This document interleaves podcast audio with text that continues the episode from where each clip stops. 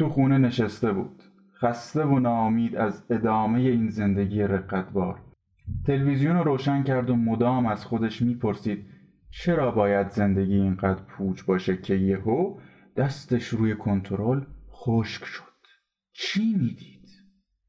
این استادش بود که تو تلویزیونه.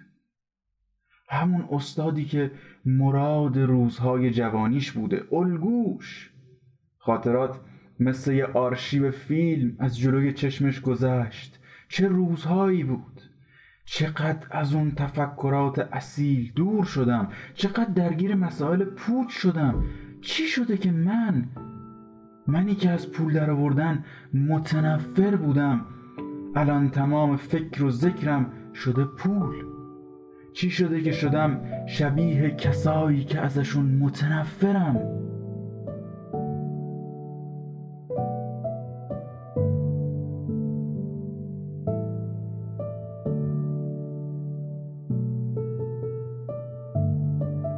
سلام من علی خدادادی هستم و اینجا پادکست سهشنبه است.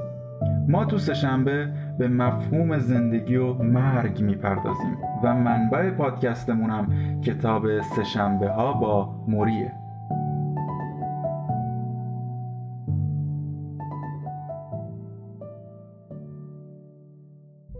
خیلی همون اگه به روزای گذشته نگاه کنیم افرادی وجود دارن که تأثیر خیلی زیادی روی زندگی ما گذاشتن و یه جورایی اونا رو پیر مراد خودمون کرده بودیم. می‌تونه پدر بزرگ یا داییمون باشه یا شاید هم یه نویسنده یا هنرمند معروف.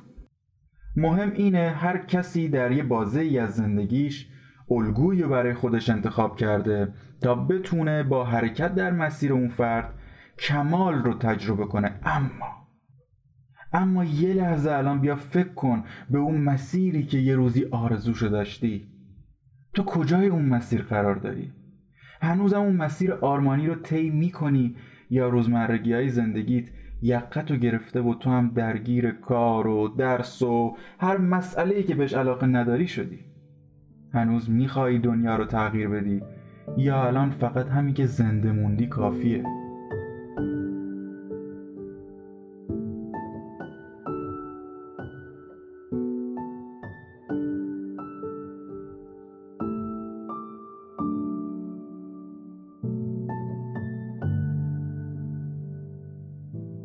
میچ نویسنده و یکی از اصلی ترین شخصیت های داستان ما در نبود معلم و راهنماش مسیر زندگیشو به کلی گم کرده بود. دیدگاهاش از بین رفته بودن و جهان از نظرش سرد و بیهوده بود.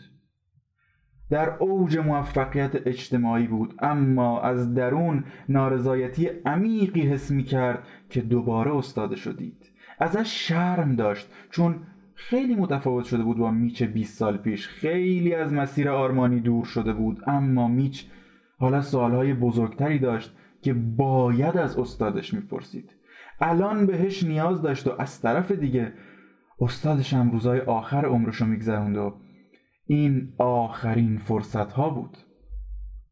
خب این داستانی که الان با هم دیگه مقدمش رو شنیدیم یه داستان کاملا واقعی بین میچ آلبوم نویسنده و مجری معروف آمریکایی و استاد سالهای دانشجوییش یعنی موری شوارتز که استاد جامعه شناسی دانشگاه برندایسه مفاهیم عمیقی از مرگاگاهی و درک مفاهیم اصیل زندگی میشه توی این داستان مشاهده کرد.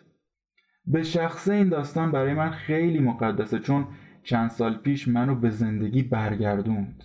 یه تلنگر خیلی بزرگ برای من بود تا دوباره به آرزوهای خودم فکر کنم. به خاطر همین دینی که به این کتاب من در درون خودم حس می‌کنم تصمیم گرفتم اولین پادکستم و از اینجا شروع کنم.